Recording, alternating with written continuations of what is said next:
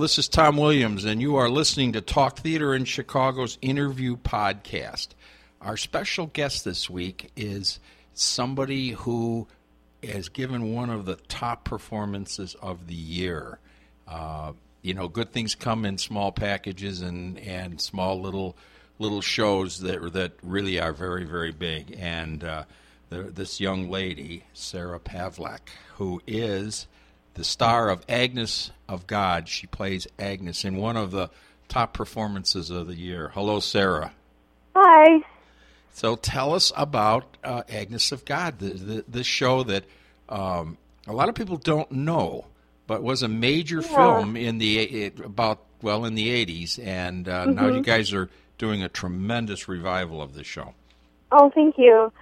Uh, surprisingly, I've never seen the movie. Um, I did the show a couple years back in grad school, and I had heard that it was a movie at that time too, and then I just chose to never see it. So I've only read the script, and I've only the only shows that I've witnessed are the shows that I've been in of Agnes of God.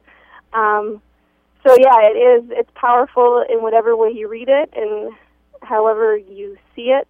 Um, it, it's a small show, and it relies heavily on on the three of us definitely. It definitely relies heavily on the three of us. So set it up for us now. Yeah. Well, um, the opening is uh, Dr. Livingstone speaking to the audience.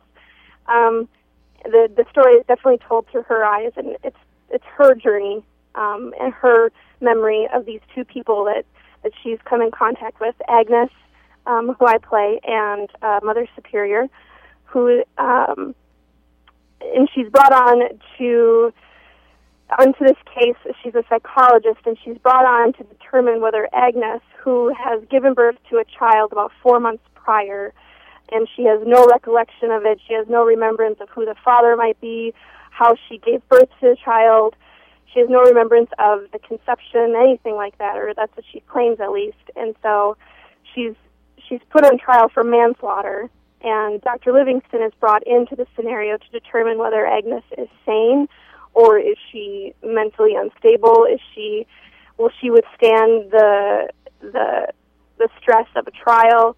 All that kind of stuff. So through Dr. Livingstone talking with with me, uh, she's able to determine that there's something deeper. There's something definitely that's not. I guess you could say there's definitely something special about Agnes that she wants to get to the heart of, and throughout the first act, you get to know that Agnes has definitely has a dark past with her mother. Um, she grew up as an only child with a mother, and her father is never seen or never hardly ever talked about. Um, and she was abused by her mother, and um, it's it's kind of assumed that her mom might have been, you know, some sort of a prostitute or a drug dealer. She probably got around with tons of different men. Um, and she didn't want Agnes to fall into the same history that she had. And so uh, she died when Agnes was 17, and before she died, she asked her older sister, who um, has a strong connection to Agnes as well, and I won't tell you who that is. Uh, she asked her older sister to watch over her.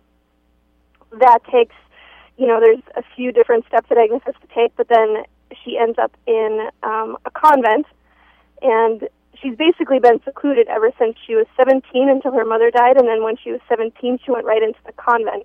And now at the beginning of the story, she's 21 years old. So she's been living in an extreme seclusion away from people and away from the world for her whole entire life. So she definitely has an innocent view of the world and of people and of and of her faith. Her faith is very innocent and she has it's not jaded at all. You and know? she's she's kind of a she's a, almost like a mystic. You know, yeah, yeah, yeah. She nobody has she hasn't been allowed. I guess she hasn't been allowed to be jaded either. You know, because eh, but at the same time, when you think of her, you can kind of twist that around and you can think of the abuse that she went through as a child, and it's like, well, how can you not be jaded? Which is what makes her special, is because if she's grown up in such an environment with an abusive mother and probably hardly any father. Some of probably he he probably might have been abusive as well. you know, how can you not be jaded and how can you not be affected by it? But in the beginning, you don't think that she is. She's got this pure faith and this pure innocence about her that you're like, well, maybe, you know, there could very well be something special about her, Yes. and something out of this out of this worldly, you know, earthly reality that we all live in. Well, and maybe Agnes is something out of that earthly reality. That's true. Uh, but the show also, on another level, is a battle of wits and willpower between Dr. Yeah. Livingstone and the Sister Superior.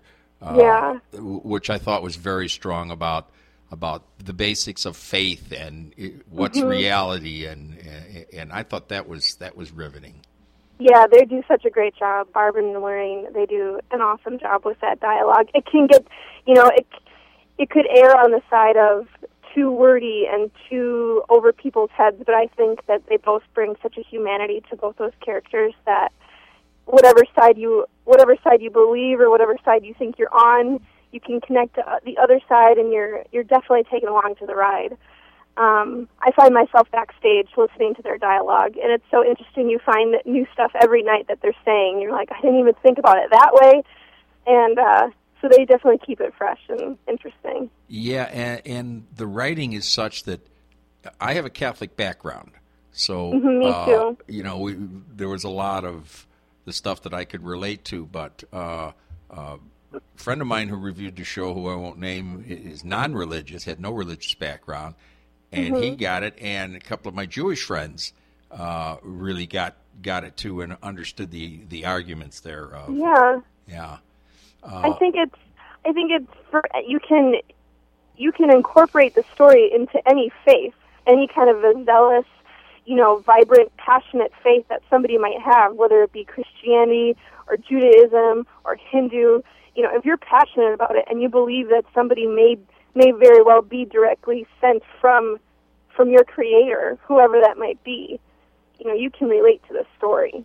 Well, let's yeah, let's talk about your preparation for this role. My first question is: uh, Are you were you raised a Christian or a Catholic, or what did you bring to the party? Yeah, I was um, I was raised Catholic, very devout Catholic family. I have uh, a huge uh, Irish Catholic family. I have eight brothers and sisters, and we grew up in the Twin Cities. And um, you know, we went to mass every Sunday, and uh, went to Catholic school all my life. Even my undergrad was Catholic.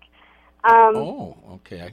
yeah, so I definitely had I definitely had a lot of the um, religious background to bring to it, um, and oddly and luckily enough, uh, I took Latin for three years in high school, and um, the school, my high school that I went to, also uh, had Latin mass every week during when we would because we'd go to mass every week. We'd, uh, we'd go to mass every Tuesday, and sometimes it would be in Latin, and other times it would just be in the English.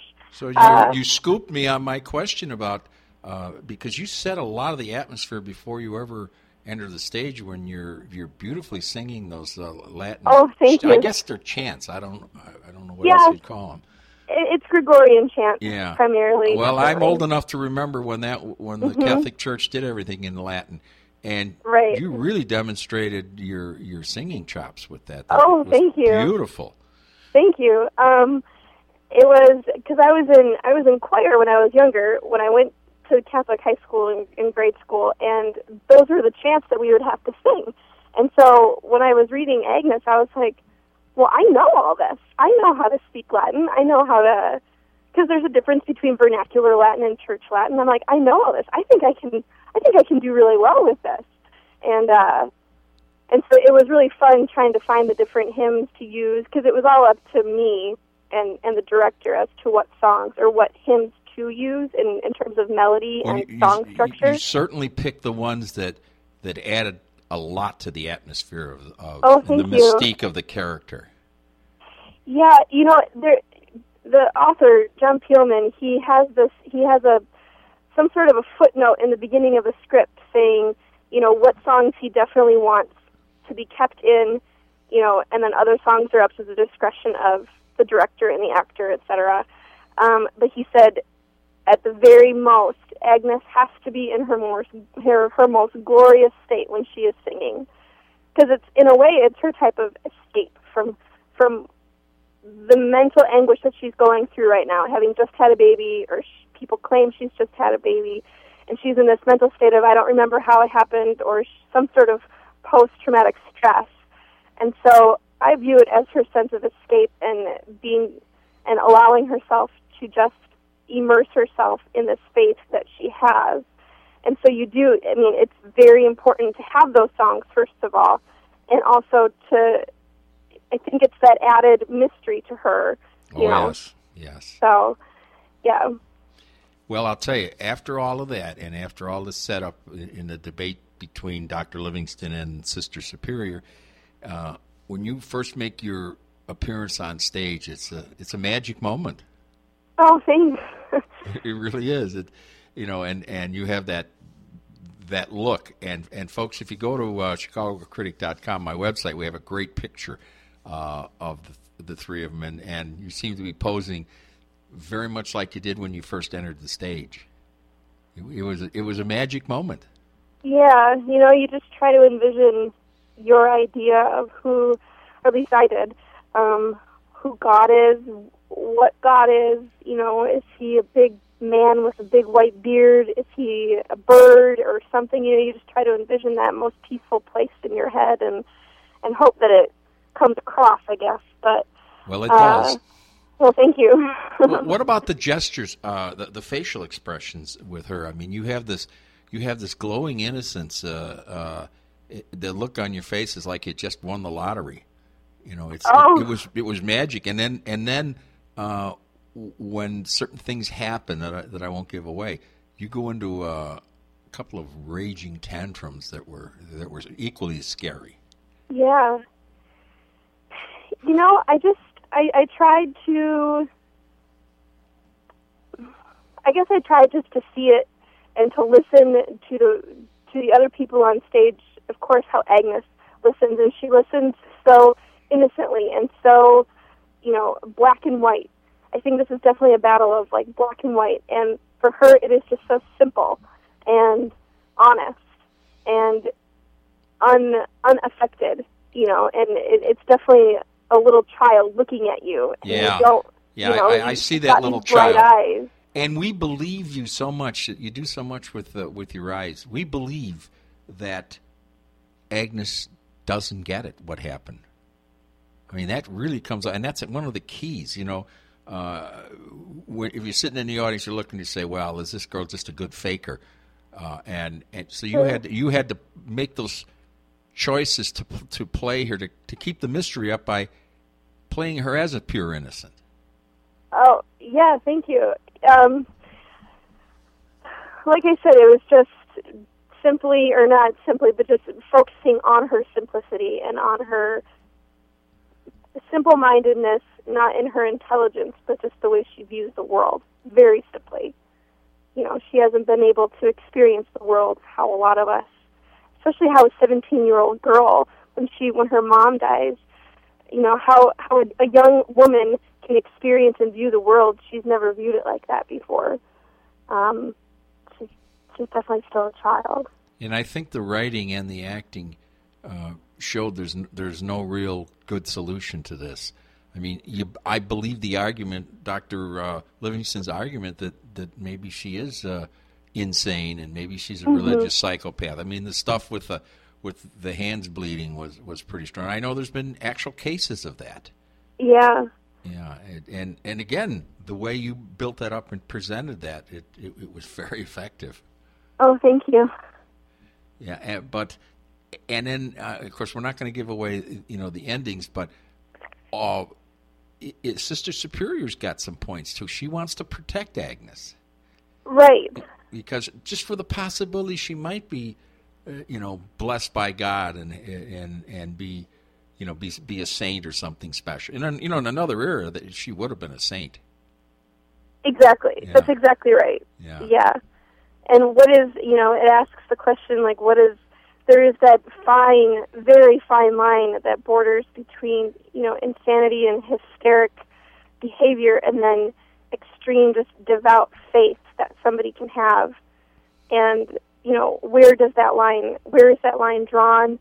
and how do you how do you what is the doctor how do you help somebody who is who is walking that fine line because you don't want to take their faith away and you don't want to like to to jade them and affect them in such a way but you also you don't want them to to go over into this realm of insanity and hysteric behavior and potentially hurt themselves or others you know so it asks that question. It's like how far can you go to help that person? Yeah yeah. Which is i think what the doctor battles with because she wants to help her so badly but in the end i'm not going to say yeah know? it's it, it it's a it's a very moving piece and i think it's a it's a thinking person's play. You know, I, yes. you cannot walk out of that play without having you know some thoughts in your head and, and yeah. debating this. It's it's a very powerful piece of theater, and you're to be congratulated, you and, and the cast. Oh, thank you. So give yes. a little, little quick commercial. It's a Hubris production. It's at the uh, the Greenhouse on Lincoln Avenue, and uh, you run what Friday, Saturday, and Sundays? Uh, Thursday, Friday, Saturday. Oh, you Thursdays. Okay. Yes. Mm-hmm. And uh, what eight o'clock each night and three on Sunday? Is that right? Yes, and Thursday and Sunday are industry nights. Or, oh, good. Yep. So you bring in a headshot or resume or any type of proof that you are part of the theater community, and you can get in for ten dollars oh. on Thursday and Sunday. And you know, every actor should see that because you see you see two veteran actors, uh, uh, and then we see what I consider one of the best performances of the year. Uh, uh, so it's it, it's good lessons for all everybody in the theater community. And I, I have talked to a few very tough uh, fellow theater uh, people who you know who are don't like too much. They're they're very tough on their fellow actors, and they thought you were tremendous. Oh, thanks. That's very nice. That's very humbling and very nice to hear. So well, thank you. Look, uh, the uh, you pretty much universally got uh, rave reviews too, which which is great. Yeah. How have the houses been? Have you been? You been has the show been selling? You know, the crowds are. We we had the tough competition um, opening weekend of St. Patrick's Day weekend, and everybody in Chicago knows that St. Patrick's Day is huge. So um, we didn't have very full houses. It was really loud. Uh, and then the following weekend, we had um, there was some sort of a burlesque show in the house next door to us in the in the theater next door that I think a lot of people were frequenting because it was only for one weekend, um, as well as it was the following weekend of St. Patrick's Day. So we're hoping that now that that stuff is over, that the houses will start to fill up in these next four weeks of the run. Um, but you know, we're trying to get any any and everybody into the house and into the seats to see it Yeah. because we're all really proud of it. We are. Yeah, and you should be because it's a it's a terrific piece of theater, and it's it's tough to do. And I don't know that uh, that a uh, veteran equity cast could have done any better than than the three of you guys did because it was it was really strong. Well, thank you. And it's it's an example of uh, of uh, your work. Uh, I also enjoyed you very much when you played Shelby in Steel Magnolias. Oh, yeah, that was fun. It was definitely not like Agnes. Yeah, I mean, tell us about that. That that, polar, that was polar opposites. uh, well, Shelby actually, uh, Steel Magnolias was my first show in Chicago last summer. I had just moved. Um, I just graduated from grad school in May of 2009, and so I came to Chicago and got my feet on the ground. And then Hubris was nice enough to uh, give me a shot and give me a chance uh, with Steel Magnolias. And um, that one was it was so much fun. Just the group of ladies I worked with was was a blast, and we all keep in touch still, and they're all coming to see um, Agnes of God because uh, Lorraine Freund, who is in um, Agnes of God, was in uh, Steel Magnolias. That's right, played yes. Ouiser. So we're all gonna hopefully get together sometime this in these next couple weekends um, when everybody can come and you know reunite and everything. Um, but it was it was so much fun. Definitely more in my comfort zone as a as a younger woman. Uh, Shelby is. She's you know she's about my age, uh, newly married, you know, in love, and I'm not those. But you know, you just kind of you can relate to those experiences more than I can relate to the experiences of um, of Agnes. You well, know, that's still a uh, the, that's the lead in in a Well, in a play that in an ensemble piece, you probably have the closest to a lead in that. But that's a nice way to break in in a new city. Yeah, definitely. Yeah, I remember that. It was it was a, a terrific show. But you certainly, uh, I think you're in award territory with Agnes of God. I really do, and it did get Jeff recommended. So it's who knows? It's possible. Yeah, who knows? But right now, my only objective is just to tell her story because I think it needs to be told. She she definitely deserves to be heard. Agnes does, and you know, you want to do her right by by telling the story to the best of your ability. You know. Yes, uh, and what's been the audience reaction to the show? Good. You know, as even in the smallest of houses that we've had, they've been they've definitely been very attentive. They've been uh, very gracious with their applause, however they can be. Um, and you think, and you know, some people have stayed after and, and talked and congratulated and stuff. So I think that they're definitely walking away, being moved or affected, or asking questions about themselves and each other, and which is what I think this play should bring out in people. It says you know? a lot. Yeah, it says a lot when they stay after and, and talk to you. Yeah. Yeah, that they were Definitely. affected. Yeah, I mean that's a kind of an opening night thing, but to have that going continuously in the run is says a lot for the show. Right. Right. So you're pleased with it. Yes, definitely. Yeah. You know, it's the way I see it. Even if it's a house of five people, they they came to hear a story, and you know, my job as a storyteller is to do that, and they deserve just as much of a performance as a house of sixty people. You know, a full house. So, you know, how, how do you keep it fresh every night? And I ask this. I ask this to every actor. So you know, I'm not, I don't think I'm putting you on the spot, especially No. when you have this emotional journey that that you're taking us through. Yeah, you know, it's so weird that you asked this question because I was just, um, I'm still emailing. I'm, I've got this email thread going with all of my, um, with my class from grad school, my acting and directing class. We became really close as a group of um, eight of us, and then I emailed them and um, three of my professors from grad school because I'm, I was worried about that. I'm, I'm worried about, you know, after the two weeks are up, how do you how do you continue on in the run and make it fresh and keep it new and keep discovering and asking and asking questions and um, a lot of my classmates gave me really good advice and feedback and just re- helpful reminders and I tried to just I tried my best to listen and to find even new idiosyncrasies within Agnes and idiosyncrasies within the other characters and how they move and um, I seek a lot from the audience in terms of their energy How about and what before? they're giving to me. How about before the show? How do you how do you get your mind into the you know into Sure. this this this character? You know, you Well- go from you know go from this highly educated, highly trained professional actor to this innocent little girl. yeah, How do you do that? I clear my mind, definitely. I try to clear my mind as much as possible. Um, I get to the theater about, I don't know, an hour and a half to an hour and 45 minutes before the show. Um, I do some stretches and some warm ups. I definitely go through all my singing pieces and just make sure those are, you know, polished and ready to go.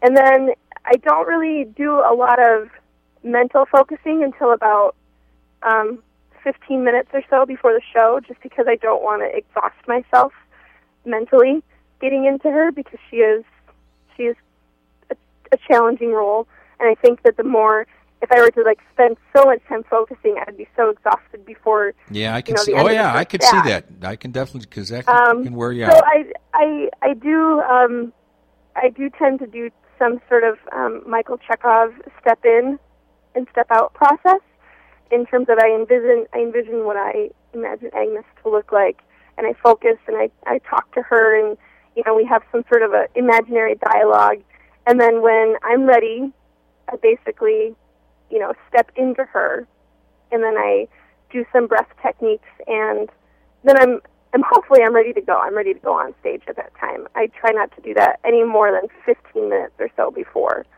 Um, other times I will just you know repeat some sort of mantra to myself to get me into it.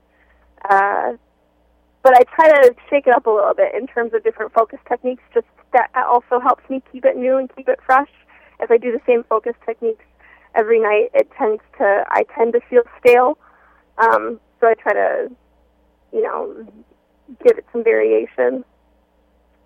That's that's terrific, and that's great advice. Uh, I hope a lot of the actors in town do that because uh, I, we've all gone to shows where you can tell that it takes uh, the person playing a unique role, uh, you know, sometimes five ten minutes to sort of get into the role, and you know they, you know, they must have just walked in and went on stage or something that they weren't mentally Right. ready, and that's kind of obvious to us as, as audiences, but.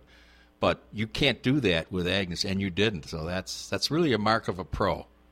Oh well, thank you. So, so tell us about singing now. Uh, uh, you know, you've got to get out and start auditioning at some of the musical uh, for some of the musicals in town.